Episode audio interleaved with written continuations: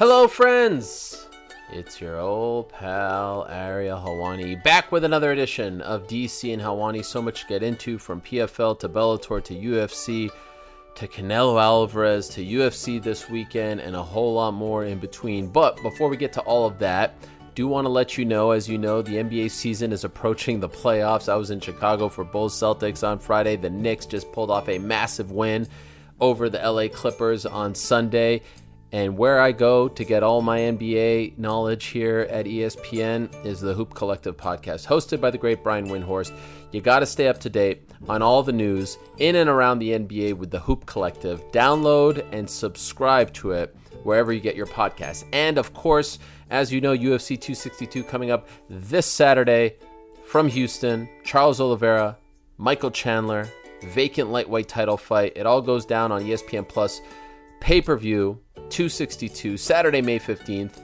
Check it out for subscribers. $69.99. Go to espnplus.com slash ppv for more details. All right, on to today's show, and as always, listener discretion is advised. Enjoy.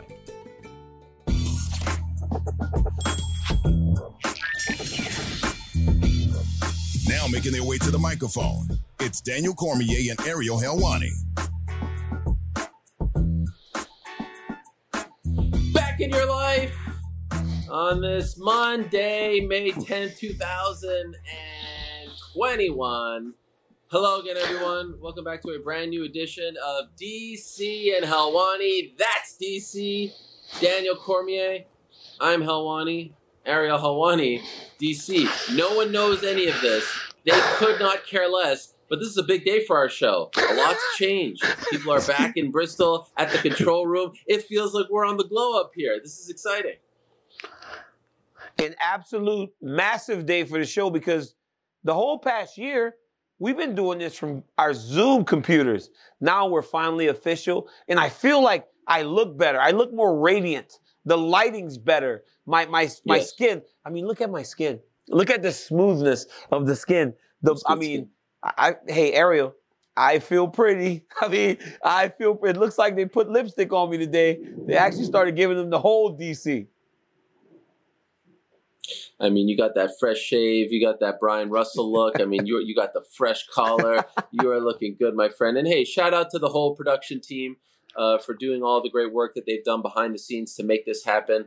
Uh, we appreciate them more than they know, and we are very excited about today's show. And DC, what a day! I mean, holy smokes! Yesterday, Mother's Day, of course, but you know, it feels apropos, right? It feels apropos as we want to as we want to celebrate the moms out there, the grandmoms out there, all the queens out there who do such great work for everyone. But it's apropos because today is National Clean Up Your Room Day, right? I mean, how many how many times as a kid has has Mama Cormier told you to clean up your room, right? Feels fitting. apropos. I mean, apropos. Apro, it's, it's apropos. Like you, you always try to say these words. It seems apropos that after Mother's Day, your mom has Yes. to go and clean your room. Listen, Ariel, it, it's better to say something like, wow, after celebrating Mother's Day, the day that we don't let them do anything, we don't let the moms do anything, the day after, they get right back to work. You don't need to say apropos, whatever that word is you're throwing out of me. Yeah. We all know you're smart, Helwani. We all get it. We know you're a smart guy. There's no reason to try to show your brain power. It's crazy. Ah, apropos. Well, it's a French yeah, I mean, I can see you with your finger. I can see you with you your know finger up in the air too. Ah, apropos. I mean, you're ah, apropos. I mean, this guy right here, so ridiculous. Hey, it, it's a it's a word that they would use in the bayou. You know what else they have in the bayou? They have shrimp. Apropos, because today is National Shrimp Day. Give me give me a DC. I feel like you have a DC shrimp dish. Give me a classic DC shrimp dish. You know, here's the here's the issue with the shrimp. I'm allergic to shellfish. I've never had shrimp in my entire oh life. Oh my! I'm from Louisiana. I have never Ugh. had shrimp. So during the Oh, my Lenten season, my mom on Fridays we can't eat meat. So mom's making shrimp stew. She makes like they take eggs, right? They'll take eggs, they boil them, and then they cook them in this with the shrimp in this beautiful gravy. My sisters, they would all just be demolishing it. And I never, ever have ha- I have not had shrimp in my entire life. I'm allergic to shellfish. That is crazy. It's sad. Well, It's actually uh, really a sad, Yeah, a sad, a very sad state of affairs. Too bad we're not doing this show tomorrow. Tomorrow's perfect day. Tomorrow might as well be renamed National Daniel Cormier Day. Why? Because it's National Eat What You Want Day, DC. I mean, come on, heavyweight DC. Let's go. Hey, man, what kind of you question? I mean, come on, uh, man. This National Eat What You Want Day. What? For a long time, I've eaten what I've wanted. And I got to be honest, I'm not ashamed of my physique. I think I look pretty good. For a 42 year old man from. Louisiana that has, has had this career, that has cut so much weight, where I crash diet, then I eat whatever I want. So I'm big. I think I look pretty good. I got to be honest. When I take my shirt off in the morning, when I take my shirt off to go to bed, I don't, I don't, I don't feel bad. You know, I, I like to when I go from t-shirt to when I go from t-shirt to robe. That moment when I'm just in my underwear, I'm very confident. You know, I'm in front of the mirror, like, yes, let's go. This is what I was meant to look like. Well, you look fantastic. In fact, dare I say, it, it looks like you've slimmed down a little bit. Uh, we've got a lot to discuss on today's program, DC. It has been a very busy week in the world of MMA. I was able to watch it all, of course, in between doing sidelines with uh, Mike Breen and Jeff Van Gundy on Friday in Chicago. Very busy. Yes, yes. Oh, I'm trying to set okay, the table here, DC. Yes. okay, here. Wait, you did make mention that it looks like I may have lost a little bit of weight. D- dare I say, I feel like I am like, Er, I'm in, I'm in, I'm erasing. You know, I'm disappearing because there was a time I couldn't wear suits. I wasn't wearing full suits, Ariel. I wore a full suit back in Jacksonville, and I was like, wow, looking very svelte. I only lost two pounds, you know what I'm saying? But I, I feel very svelte now. As you said, the weekend was great my man, I did notice you on ESPN for the basketball game. Dare I say, Ariel? Dare I say, you seem to fit in very well over with that crowd. It seems like a bit of an uppity crowd, you know, the NBA crowd, but you fit in well with them. I mean, you look you look confident, comfortable. You're talking to the coaches. Your interview style is fantastic. Come on, Elwani. Is that what you're doing now? Is that what you're Well, doing now? you. Well, it was a, hey, listen, it was a big weekend for both of us. I was on ESPN on Friday. You were on ESPN on Saturday. You were back at the Apex. So let's talk about these fights here, DC. What's your biggest takeaway from what happened in the main event on Saturday? Because the UFC, I st- I'll be honest, I still don't know why they moved mountains to get Marina Rodriguez to main main event this show. Like, why did it have to happen last week? I think you could have ended the show with Alex Morono defeating Donald Cerrone, and you would have had a big talking point going into Monday. But for some reason, they wanted Michelle Waterson versus Marina Rodriguez. She arrived, Marina did, on Thursday after hellacious trip to get to Las Vegas. Had to do all the testing and the quarantining and all this stuff. And, you know, expectations were low considering the fact that this fight was put together essentially on a week's notice. Both women showed tremendous heart. Great five round fight. And in the end, Marina wins in a, you know, listen, it could have been 3 2, it could have been 4 1. There was no controversy to be had come, you know, the point where they had to read the judges' scorecards. What's your biggest takeaway from her win over Michelle Waterson on Saturday? I just think that Marina Rodriguez is just really good. I mean, watching her fight, after all the things that you said, all the obstacles that she went through in order to get there, fighting up at 125 pounds opposed to 115 against Michelle Waterson, who's always in fantastic shape, I thought she did great. I believe that the reason they wanted her in that spot is because after her win over Amanda Ribas on Fight Island, you could see that this young lady has something, right? She's only lost to Carla Esparza, a very, very close split decision loss that many people thought she won the fight. So this young lady has something. And if you continue to like put her in spots where she can shine, as she did on Saturday night, you think that you can start to build things around her. I said it on the fight. I feel like when I watch Marina Rodriguez and her fighting style, she reminds me of Joanna Jedrzejczyk whenever Jedrzejczyk was on her way up to becoming a champion. Um, I understand how difficult it is and it will be to get the belt from Rose, but I believe Marina has something, man. And, you know, I know you said it could have been three to two, but I thought it was four to one, and I thought it was four to one pretty clearly as they walked to the judges' scorecards because uh, she she just the pressure, the pace, the aggressiveness. Uh, it looked like she stalked Michelle Waterson for 25 minutes on Saturday night. You were sitting there cage side. She hits really hard, huh? Like you could feel it. Like she has power in those hands, correct? She's got power. and she's so mean, Ariel.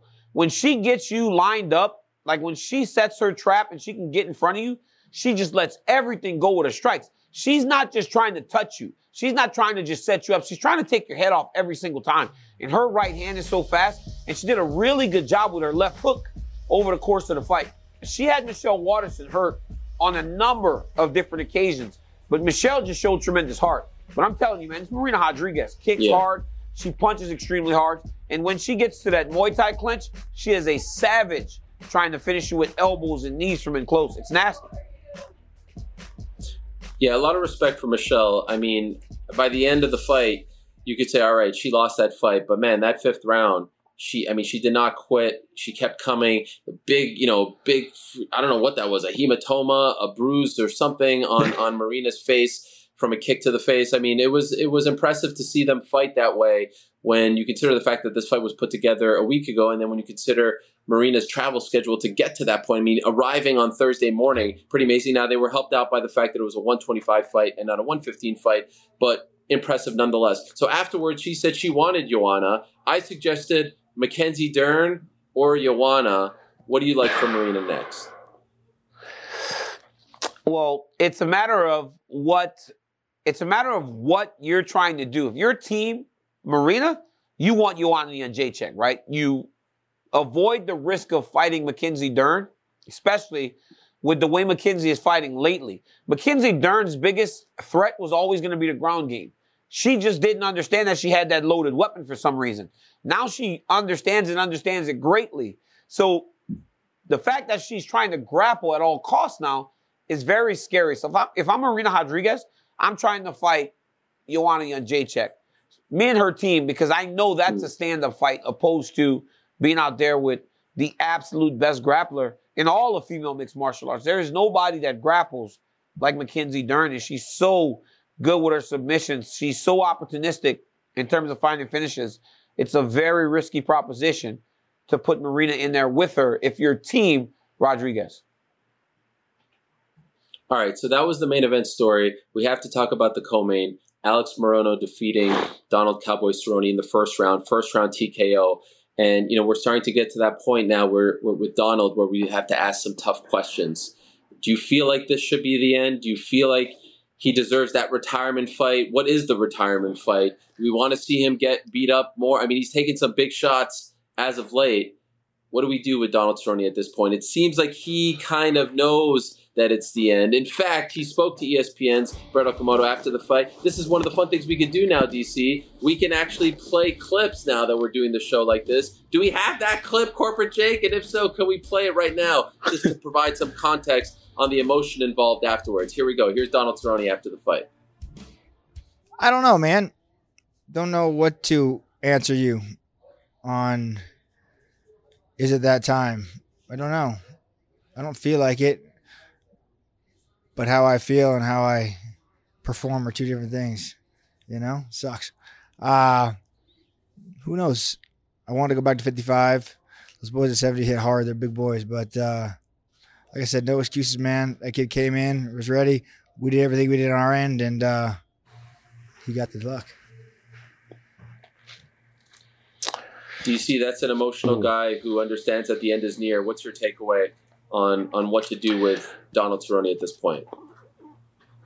Well, that's that's what I was gonna say, Ariel. Is like you see a man uh, dealing with questions in a moment when you're always faced with those questions, but you can't answer them truthfully, right? Too many emotions are going on right at that moment, right? So a lot of times, as an athlete, you're like, I'm done with this, forget about it, or you're like, no, I can keep going, right? It's just too emotional in that moment.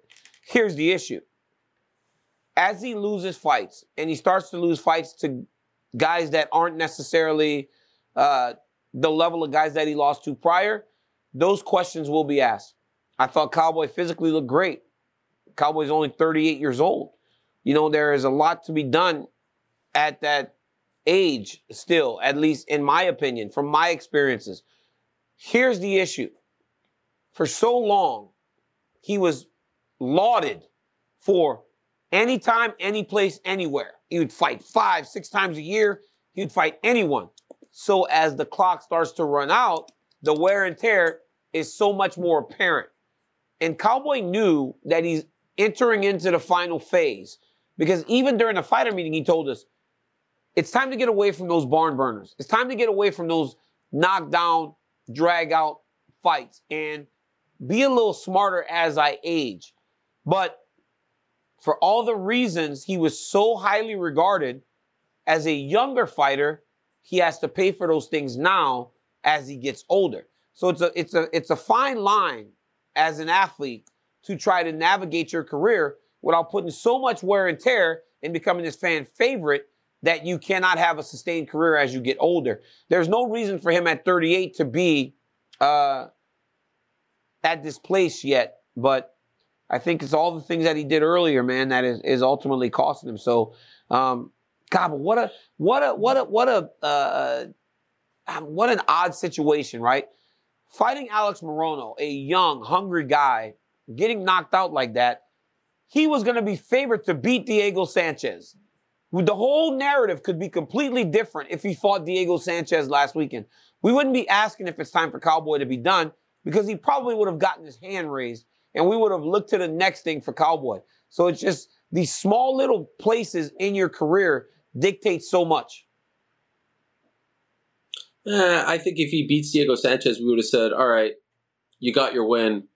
Is it time to be done now? Or at least you get one more fight. Is it time to be done?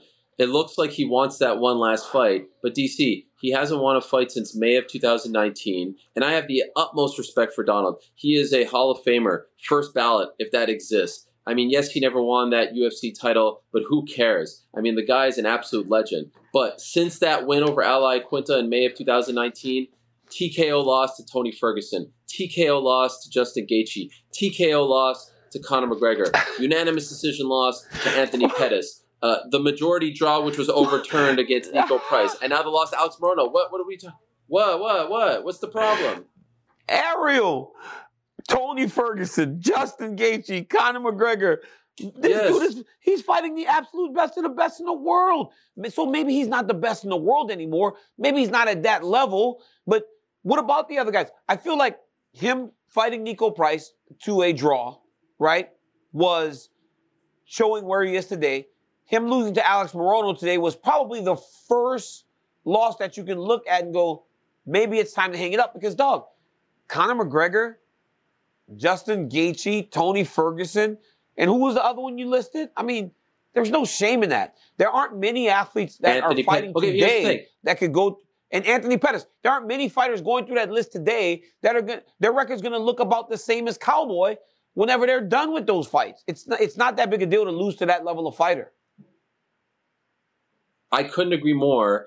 And and if that was the case, if that was truly the case in this situation, we would say, all right, maybe he should take a step back and fight an Alex Morono type, a Niko Price type. Well, guess what? He did, and he lost. Now look, I feel uncomfortable. I hate the conversation pushing the guys out, the legends out. I, I hate this conversation. But for his own health, like he's getting TKO'd in the first round by Alex Morono. And so I think a conversation in this day and age where Woodley's being pushed out. Junior Dos Santos is being pushed out. Alistair Overeem is being pushed out. Yoel Romero is being pushed out. You have to take a hard look at Donald Cerrone and say, yeah, the writing is maybe on the wall. I'm down with giving him, you know, a, a, a retirement fight, a veteran fight, but I just hope for his sake, for his health, for his family's sake, that he takes a hard look at the career because, yes, you could say those guys were great. Doesn't matter. The damage is still the same. It doesn't matter who it's coming from. The damage is still the same. This man has taken a lot of damage. That was his 16th pro loss, two no contest. The damage is still the same, DC. You got to start looking at that stuff. I understand that. I understand the damage that Cowboys taken. But again, when you look at certain guys, man, it just seems much more apparent. For me, it doesn't seem as apparent that Cowboys should be done. If he is done, that's fine. I get it. I understand your concern, Ariel. But all I'm saying is it does not seem as apparent. This guy, Alex Morono, is a beast, man. The guy's tough. He's physically strong. Mm. He punches hard. And he landed a great shot. Anybody can be knocked out. But I point back to the other opponents as a reason in wh- as to why I don't know if that's the time. Just because those guys are just the absolute elite of fighting. And he's still fighting at that level. All right. I, I will just add that uh, Morono's been fighting in the UFC since 2016. Uh, I mean, o- over 10 fights on his record, only one finish in that bunch, and that was against Zak Ottow. Uh, several years ago, so Oh, this dude, you know, this dude we're talking about a- a knockout. point. Hey, boy, you just love to, you just love to prove your point. Huh? I'm just saying, you saying. gonna get your point I'm just, across I'm just looking at the Charlotte facts here, and and, and and I mean, and look, here's the thing: Morono deserves his love, he deserves his respect on this Monday. But you know, obviously, Cerrone, given his his record and his resume, is going to get a lot of attention as well. Also, by the way, we got to talk about Neil Magny. All this guy does is win. Has the setback against Michael Chiesa, comes in there against the young stud Jeff Neal, who needed a win in his own right, considering what happened at the end of the year to him. And and then the big story once again is all right, Neil Magny wins. He's starting to get in that conversation with GSP for the most wins at 170 pounds. And here Hamzat Chimaev is talking, saying, "Don't run." What is going on here? This is like that Paulo Costa situation.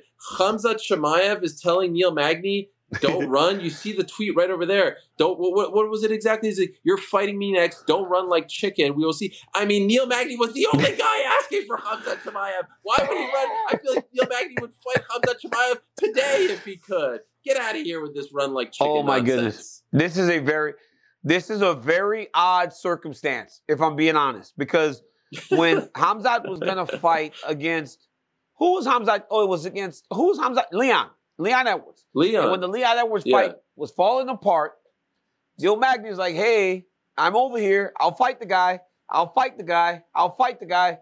But um, then Hamzat, for some reason, didn't take the fight. Now, I guess Magny's got some momentum again. I don't know. Magny lost to Chiesa, but Magny had won a whole bunch of fights in a row before, so I don't know why Hamzat didn't fight him then. Look, man, I think now when you look at Hamzat Chimaev, his situation is much different after having the Edwards fights canceled, having uh, you know his run-in with COVID and all the fight, the time away. I feel as though maybe he feels his momentum has waned a little bit, and he needs to just get back in there. And he sees Neil Magny as that guy he can fight now. But no, Neil Magny's not running. Neil Magny hasn't run from anybody in his entire career. Neil Magny will fight you, Hamzat Chimaev, anytime, any place. The guy doesn't run from people. That's the next fight. For me, that's the next fight. Make that fight. Magny Chimaev. Uh, There's there's the built-in storyline. Are you down with that? If, if Shemaev comes back in August, hopefully he's okay. He doesn't push himself. That to me is the fight. Easy as one, two, three. Absolutely. These guys, it, it wrote itself, right? It wrote itself. Neil won. Hamzat's ready to fight him. Let's do it. And DC, I got to give you props. That post-fight interview, and, and look, I don't want to give you too much props because it was mostly him. but that post-fight interview with Gregor Gillespie, I mean, dare I say, it was Helwani-esque. You let him bring out the No. emotion. You let him speak. You set him up. I mean, you set him up nicely. That was great stuff. What a win! what a performance! What a comeback for Gregor Gillespie, who had not won, who had not fought, excuse me, since the BMF title fight at MSG in November of 2019. But the whole thing, the way you capped it off with that interview and allowing him to share that emotion, it was very real stuff. One, probably the highlight of the night for me.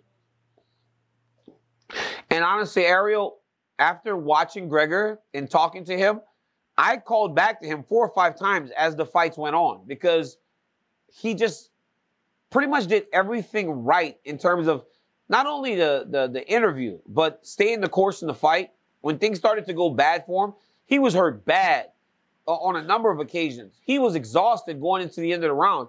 And he came back out and he just literally broke Diego Ferreira. And I've seen this kid since he was so young, wrestling at Edinboro, that you could see how emotional he was after the fight. So, um, yeah, man, I loved it. I love getting to talk to him. I love getting to see him really kind of regain his footing. And that was not an easy fight for him. You know, he was hurt, and, and this kid's very talented.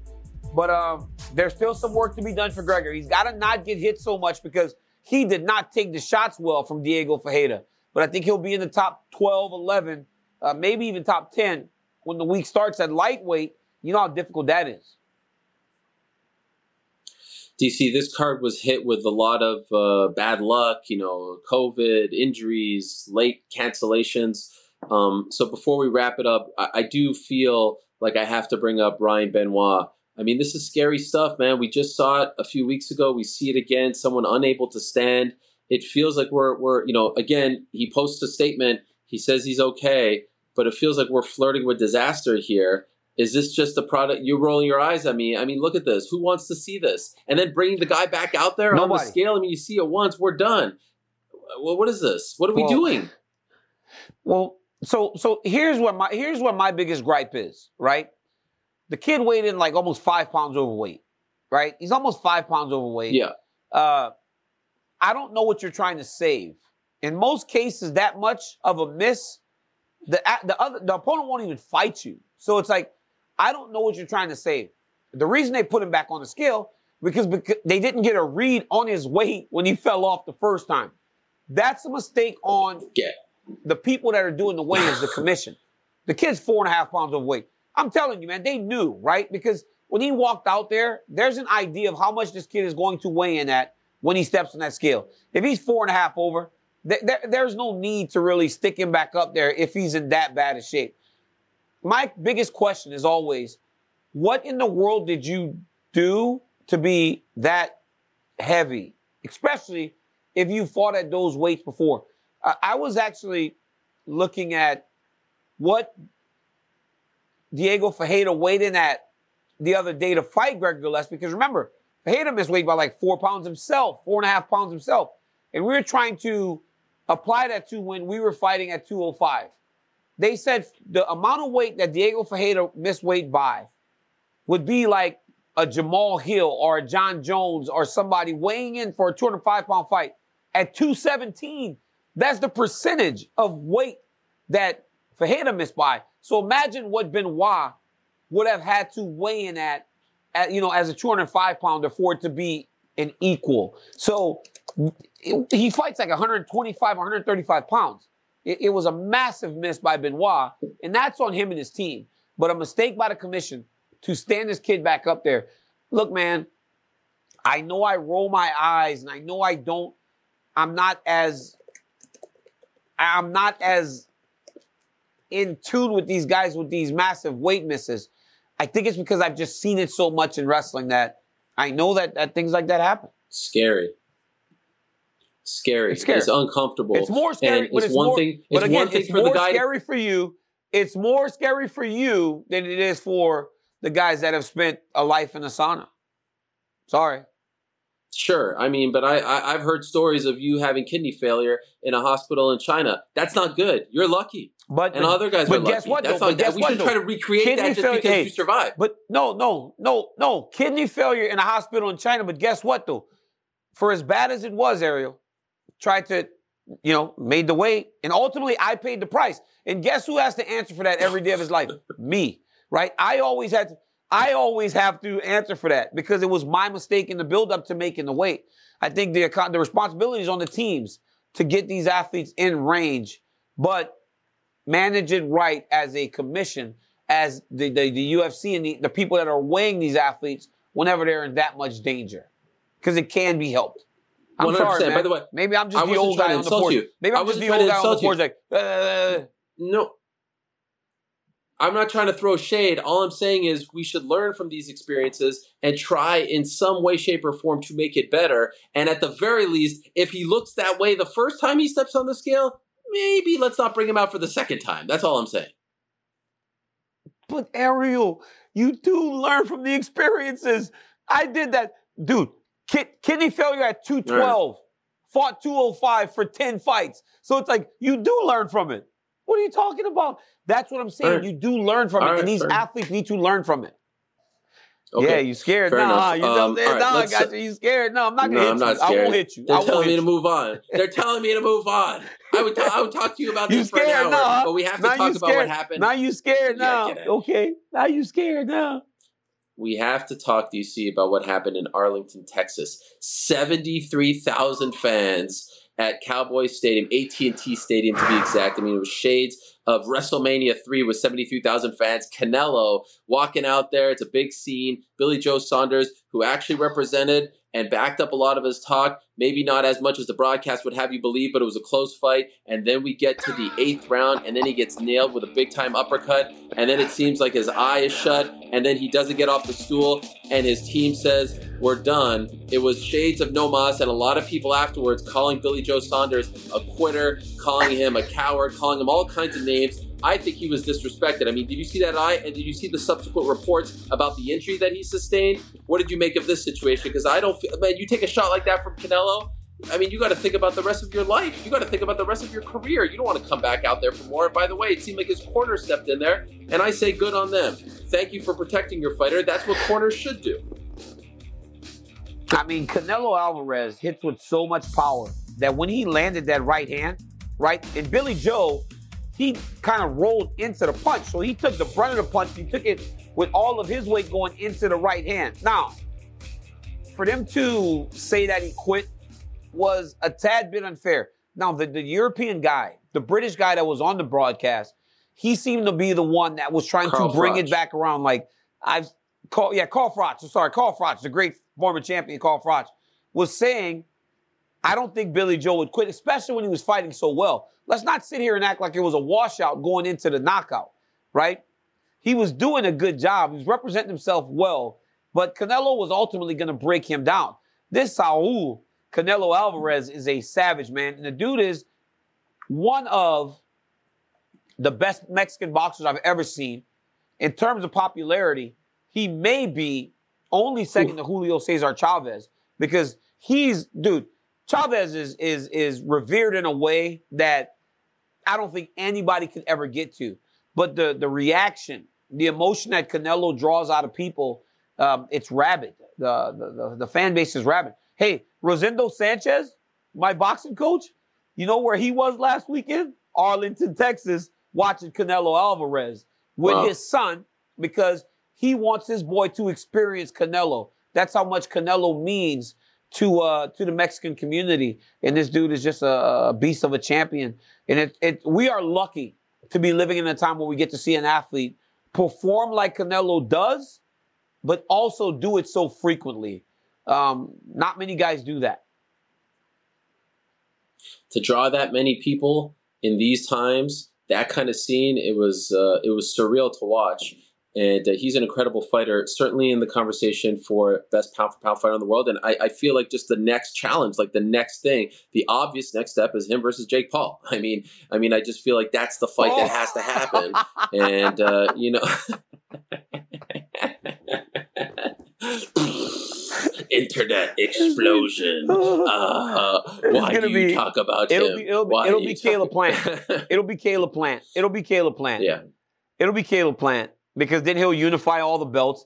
But I mean, hey man, 73,000 people going crazy. When Canelo said Viva Mexico, you know, with the other word at the end, boy, those people went absolutely insane. On Cinco de Mayo weekend, let me tell you something. Ariel, for a guy that doesn't even, we always talk about this. Khabib got bigger when he spoke English. For a guy that doesn't even speak English, how does he, he captures the imagination of everyone without even having to learn the language. It's like I'm trying to figure out what Canelo's saying because I just want to be like, yo, did you hear that?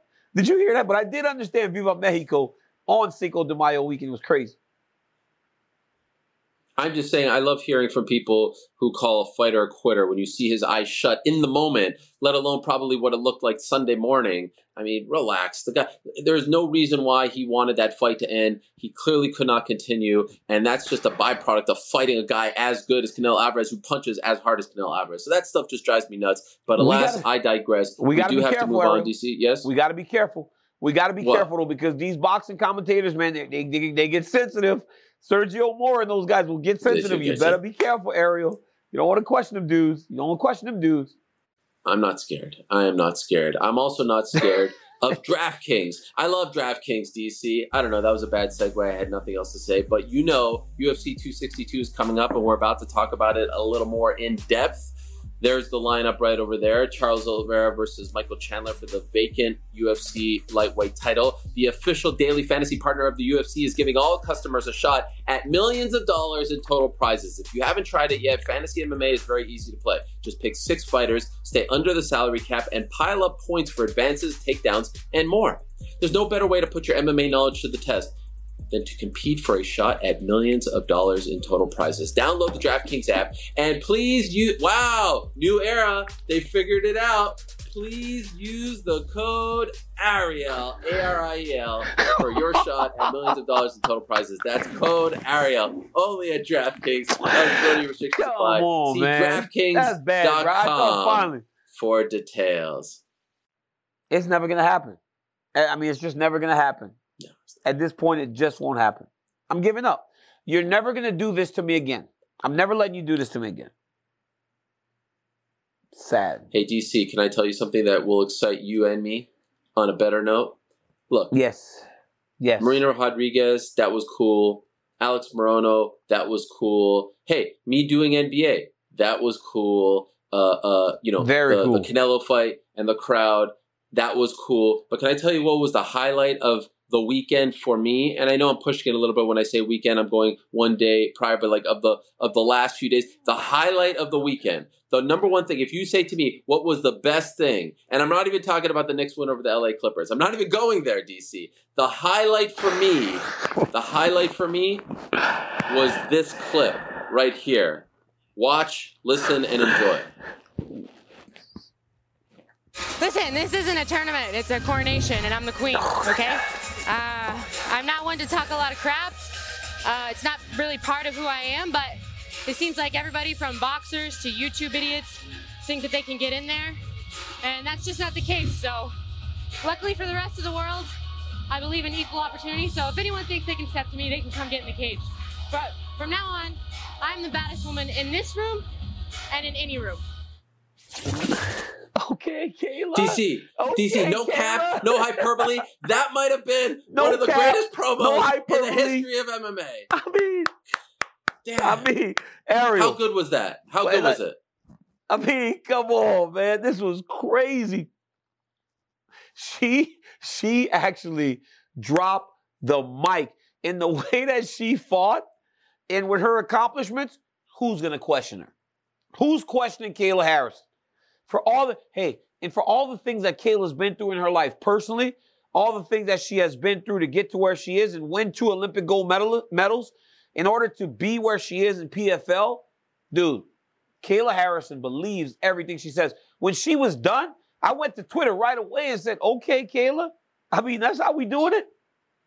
Paging Claressa Shields, who I think is a great boxing champion. Paging her teammate Amanda Nunes, because guess what, Amanda Nunes? You're in the room with her. And she's saying, I'm the baddest in any room I step into. Hey, man, let me tell you something about Kayla Harrison. If she can, we talk about 145 not being a weight class. I know she's heavier. I know she's bigger. But if Kayla Harrison finds her way down to 145 pounds, I don't know who can go with her. And I get it, man. I get it. We talk about the GOAT, Amanda Nunes, the greatest female fighter of all time. She really is all that. But with that ability, that confidence, and then now her striking is starting to kind of step up, Kayla Harrison's scary. I'm so happy you went there because here's Kayla Harrison frustrated with the PFL. Here's Kayla Harrison frustrated with the fact that she only fought once uh, last year, and that was for Invicta at the very end of the year. Here's Kayla Harrison having to sit in the locker room and hear the PFL go gaga over Claressa Shields, who has never fought in MMA. Here's PFL, excuse me, here's Kayla Harrison, who has to sit there and talk about, you know, Amanda Nunes all day and hear everyone talk about how great Amanda Nunes. I'm so happy you went there because she was one, she might not even admit it. They all might not even admit it. She was 100% talking to the PFL. She was talking to Claressa Shields. She was talking to Amanda Nunes. And this is a person, I remember when she won that second gold medal, DC, she sat at the podium and said, eh, MMA is not for me. The trash talk, the hype, all that stuff's not my thing. Here's Kayla Harrison, braids and all, with the microphone on ESPN, calling out teammates, fellow Olympic gold medalists, calling out the promotion, and then drops the mic and walk off. I mean, it was a thing of beauty. If you know the back, like it was an absolute thing of beauty. And oh, by the way, we're not even talking about the performance. I mean, just steamrolling the competition. God, she is an absolute beast. She is a stud. She is an incredible fighter. And now that the whole personality is coming together, she's an she's a mom now, adopting two kids. I mean, she is the she is the ultimate package. And when her deal is up at the end of this year, they're going to come calling. Every promotion should come calling. And by the way, we're not that far off from you know the eventual mega fight against Amanda Nunes. I'll say it right here and now. DC, you can speak to this. Olympians are a different breed. Olympic gold medalists are a different mm-hmm. breed. Two-time Olympic gold medalists are a different breed. it's like, hey, listen, there's there's me, Dan Henderson, the guys that went to the Olympics. Yoel Romero. Then there's Yoel Romero, the guy that got a medal at the Olympics. And then there's Henry Cejudo. And there's Kayla Harrison. And there's, you know, hey, there's a there are levels to everything that we do, especially Olympic level athletes. I mean, she will fight with a confidence and an and, and, and an ability to rely on experiences that no one really has. I mean, to be in the tunnel before an Olympic gold medal match, I was in the semifinals and I was so nervous. I wrestled for a bronze medal and I was so nervous. Could you imagine twice standing up there representing the country trying to win a gold medal? She did that and she won in both of those instances. Henry won in both Henry won his gold medal match. That's why he became who he became in such a short period of time. Kayla Harrison is the real deal. And at the end of the year, the UFC and everybody else better come calling because guess what, Ariel? It works in terms of timing because Amanda is now scheduled to fight Julianna Pena. Once Kayla gets her money by winning this tournament, which I am almost certain she will, it's time to match them up. PFL champ versus UFC double champion at 145 to see who is the baddest woman on the planet. If even even if Amanda PFL, loses to Julianna Pena. It doesn't matter, mm-hmm. right? She'll lose the 135 pound title, but still be the 145 pound champ. And then you just have her and Kayla Harrison fight over and over again. Sure, although I will say it takes some of the luster away if she loses to Pena because maybe you want to do an immediate rematch there. But I get what you're saying because it's a different weight class. But PFL, PFL's on some kind of roll, DC. I mean, the production is great. I love everything that they're doing. As we said recently, it's great to have our guy Kenny Florian back in the mix. As much as I love that, and and everything that they're doing, I absolutely hated the main event, and not because it wasn't exciting, but is because Fabricio Werdum should have won that fight. Renan Ferreira tapped multiple times, and somehow Keith Peterson oh, missed it. It's been a while since we had a controversy like this, but like, don't you agree that was a tap? Correct? It was a tap. How do you not see that? Like, how in the world? Not even not see it. Like, how do you yeah. not see it? And then how do you not go and try to correct this going forward. They have to try to figure something out because it's unfair to Fabricio. I don't know if you make it a no contest. I don't know if you get Fabricio to win, but something needs to happen. Um, listen, Keith Peterson is a good referee.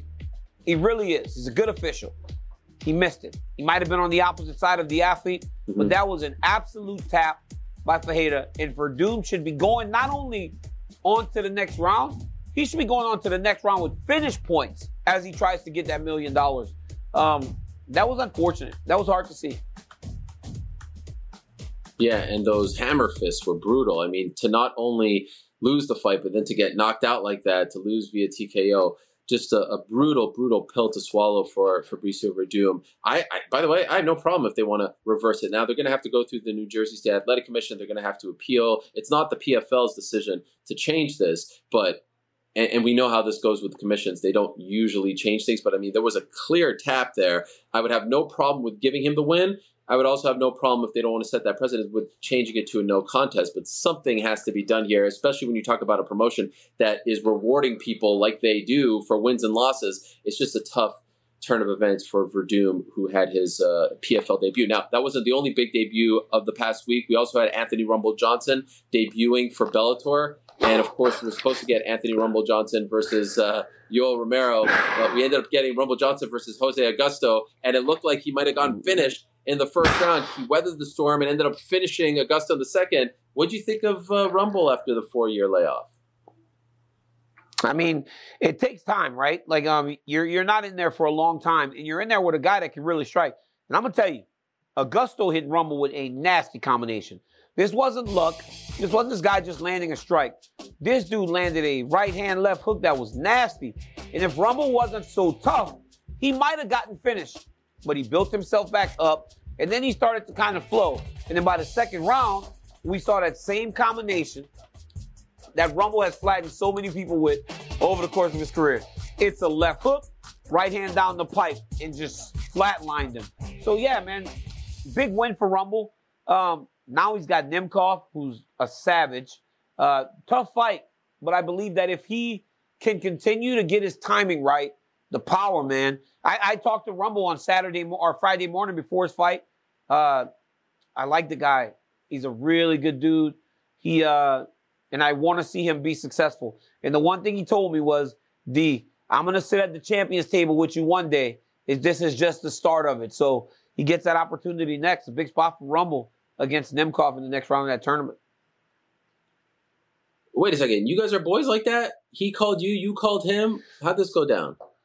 It was it's text messaging, right? Like, listen, I've always had a bit of mm-hmm. an affinity for Rumble, right? This is a kid that used to work the wrestling camps for Oklahoma State when he was in junior college. So I've known him for a long time. So when we were fighting, I used those experiences to try to elevate myself.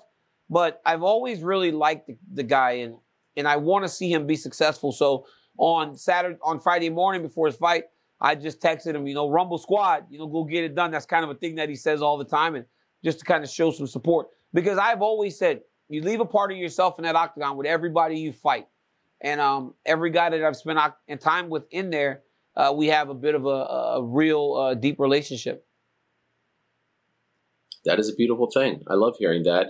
Uh, of course, main event: Sergio Pettis, the younger brother of one Anthony Pettis, winning the Bellator bantamweight title against Juan Archuleta very nice to see. You know, we've talked about a lot of guys who bet on themselves, who leave the UFC, who don't seem to have success. Pettis uh, is is is an exception to that rule, not the exception, but an exception. He has looked very good since going to Bellator.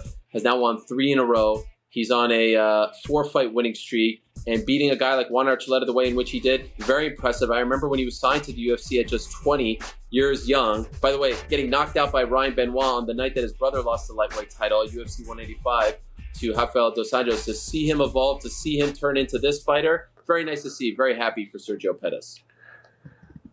Very happy for Serge, man. He's a really nice guy, really good kid. And you see him still developing skills. And not only for, for Sergio, for Anthony, for Duke Roufus, who has now trained both those brothers to major organization championships. Um, he looked fantastic. And it was almost like for as good as Juan Archuleta is, because you know Juan is very, very good, Serge was just a level above him and truly did outclass him.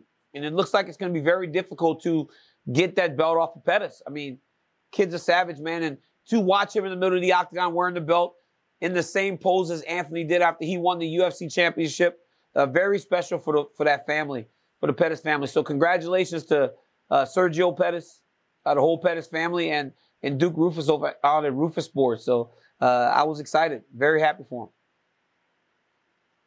All right, so that was this past week.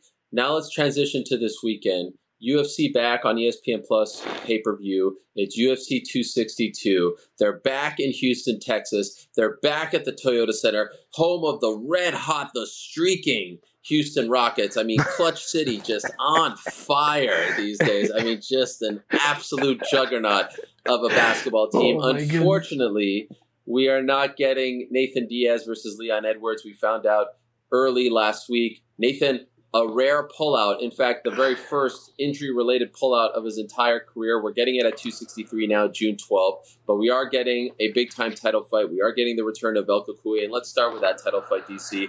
If I would have told you exactly one year ago, after UFC 249, that a year later, the UFC lightweight title fight would pit Charles Oliveira and Michael Chandler for a vacant title, I don't know if anyone would have believed me. It's kind of wild that we've gone here after that whole year, right?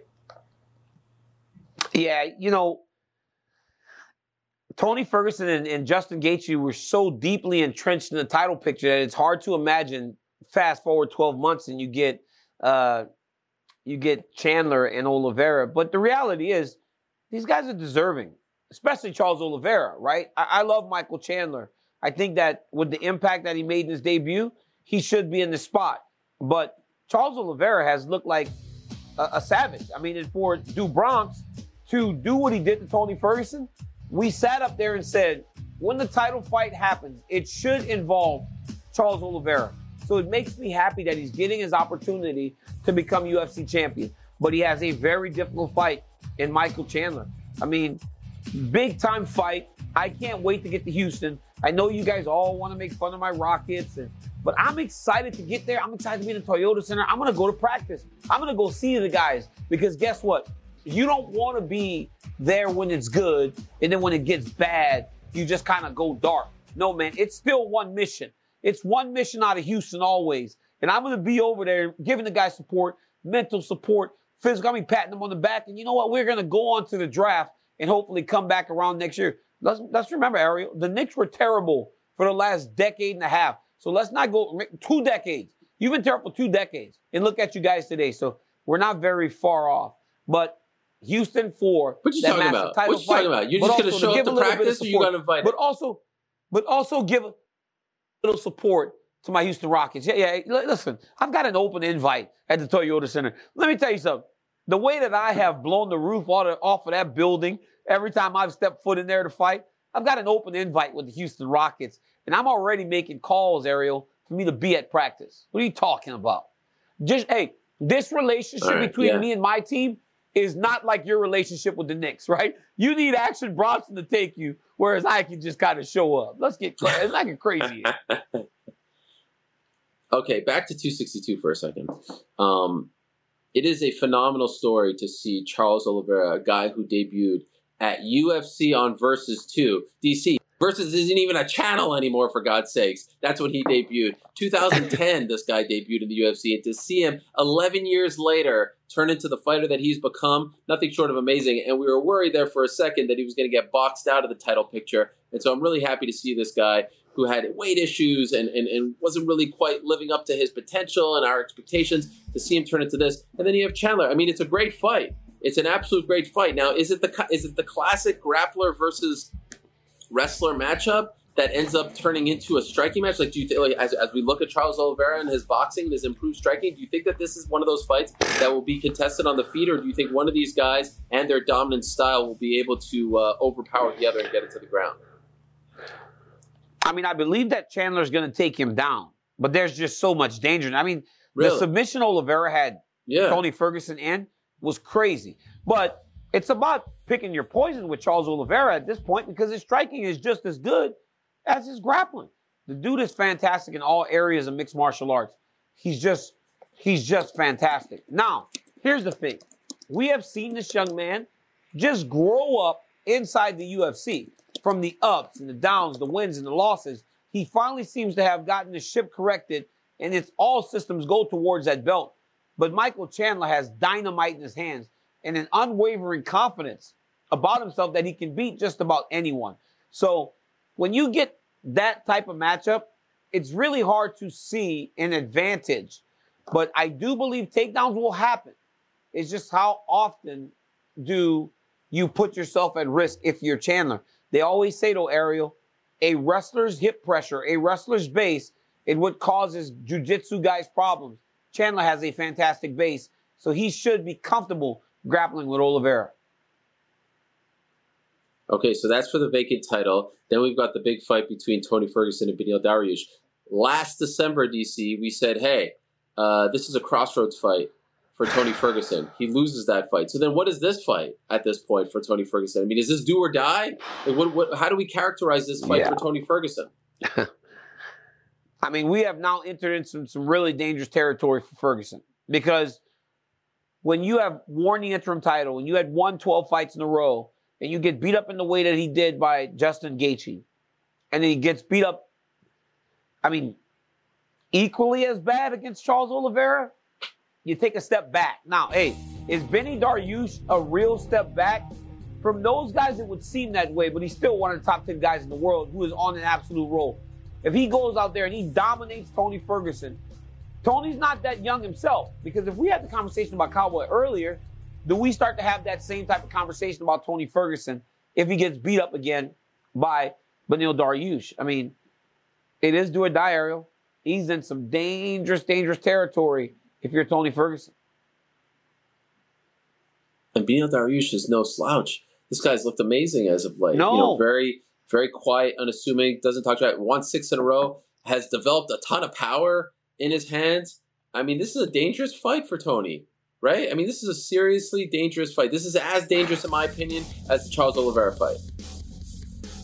Oh, it's as dangerous. It's a, it's about as dangerous as it comes because Beneil Dariush not only is is a fantastic grappler with wrestling ability, he not only has tremendous power, but Beneil Dariush has an iron chin, and he's willing to just walk through the fire in order to get to his opponents. I mean, we have seen him do things lately, just be in these knockdown, drag out wars, and always the guy that ends up on the right side in the last six fights.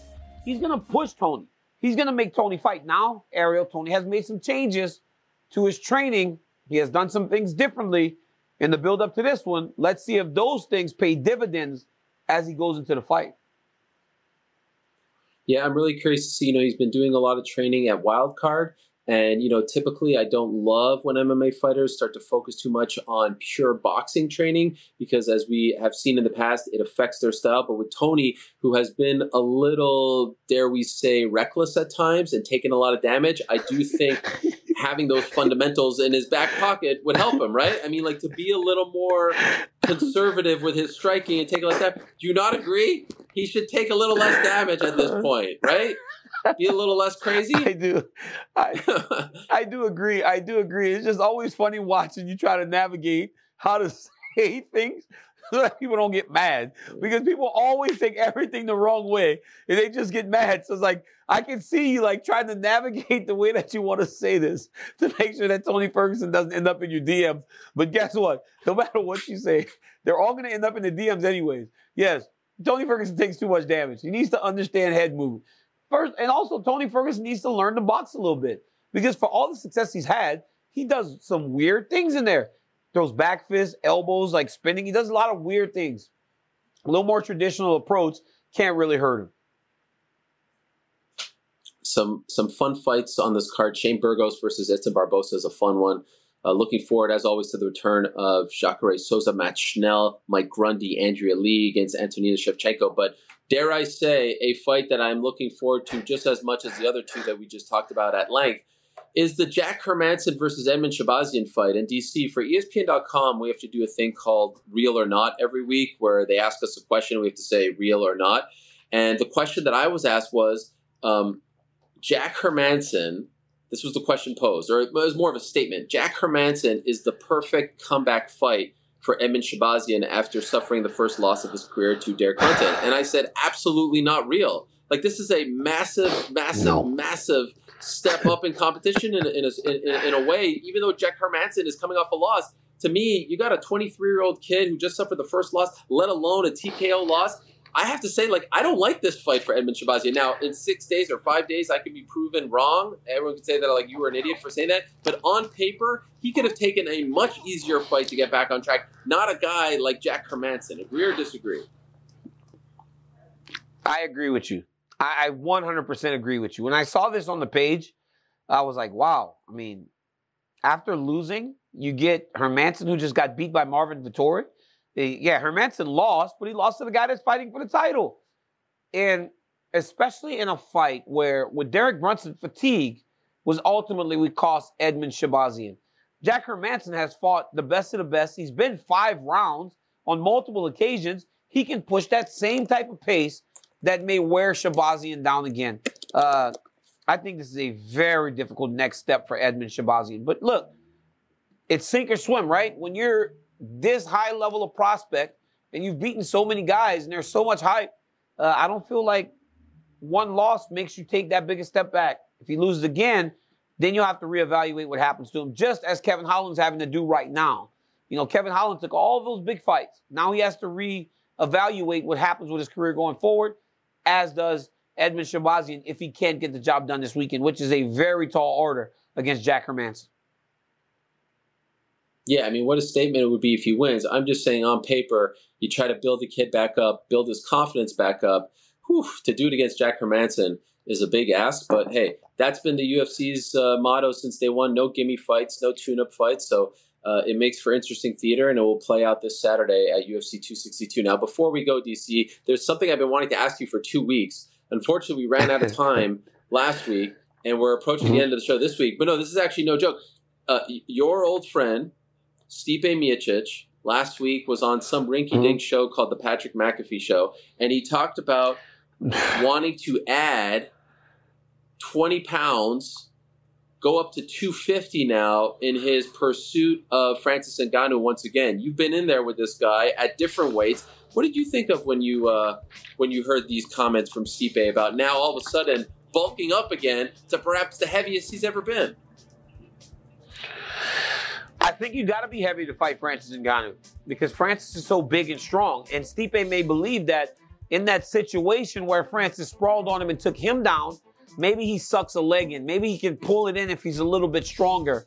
I don't know if that's necessarily going to equate to that, but I believe that that's a good first step. I thought he was way too small going into there the last time. I even asked him about it in the fighter meeting. I'm like, man, do you think maybe you should get a little bigger? He's like, I only lost weight because I'm training so hard. He goes, it wasn't to be faster, it wasn't this, this, and the other. I think it's a great idea by Miocic. Does it change anything in a rematch? I'm not certain.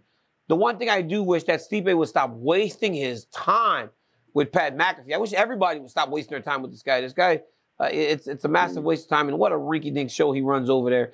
But great idea by Miocic. You got to change something if you want a different result. I'm just not certain if that's going to be enough because of Ngannou's ability to knock him out. Well, here's my big question, DC. My big question is: All right, you want to you want to add the weight, great.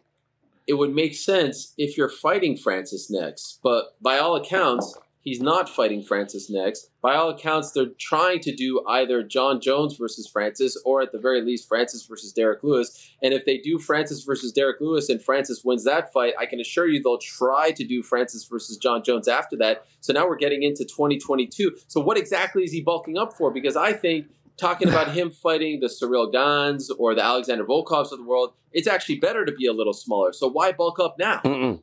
No. Even he still needs to gain No? that weight. Even against Ciryl, even against Ciryl versus Volkov, any of those guys, he still needs to be a little heavier. 230 is too small. 230 was good to fight me, a light heavyweight in all those fights. 230 is not good to be fighting guys that are 6'4, 6'5, 250, 260 pounds of actual muscle, right? Like, he needs to be a little bigger. Now, with the extra weight, there may be a loss of cardio. There may be a little bit different, but maybe he feels as though it'll it'll benefit him. Here's the thing. Stipe may just be hopeful that if everything fails, he ends up fighting Ngannou again. I don't know what the plan is because at 38, 39 years old, does Stipe Miocic have another run in him at a heavyweight title fight? Because it seems like that's what he's going to have to do in order to fight Ngannou again. All right. We'll see. It's going to be interesting. I mean, if they do those two fights, there's a Curtis Blaydes out there for him potentially. Like, I don't know, is he going to sit around and wait to see how this whole thing plays out? Now we're talking about him sitting on the sidelines for a year, and maybe he does need that time to bulk up. So maybe it's all coinciding nicely for him. But uh, you know, if Stipe does want to fight, and I know he's having a kid, and we're probably not going to see him for the rest of the year, so we'll see how it all plays out. I was just curious, as the guy who's been in there with him, who's felt his strength, how you felt about it, and all right, now we know. As my screen goes out behind me, DC. I mean, I oh mean, you're my doing this now. Now this is like now this thing like your screen thing No. is like a thing now. Now you're doing it on purpose. There's a mean- timer, Helwani. There is a timer for you in order Yeah, to don't know not make that happen. I mean, come on, man. There's a timer. I mean, It's back. It's back. There's that Canadian flag. Oh, Canada. I mean, come on, Helwani. You got to do one of these man. days. One of these days. Damn. It's like you've never. It's, It's like you haven't been on TV before. on this it's side. like you're new to this thing. I thought you went to school for this. I thought you went to school for broadcasting. This was the first class. This was an orientation where I learned it. Come on. I'll take seven days to figure it out, DC. Enjoy your trip to Houston. Enjoy UFC 262. Enjoy all the fights this weekend. Back next week, same time and place. Until then, I say peace. We're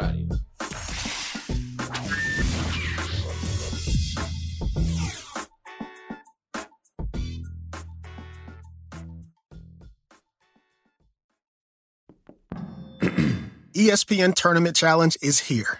And guess what? I'm doing my bracket right now. Making picks, predicting upsets, winning my bracket group, and leaving my old life as a part time voice actor behind. Hey, you never know. And if I can do it while recording this awesome commercial, you can too. Anyone can bracket. Download the ESPN Tournament Challenge app to play the number one bracket game. Presented by Capital One.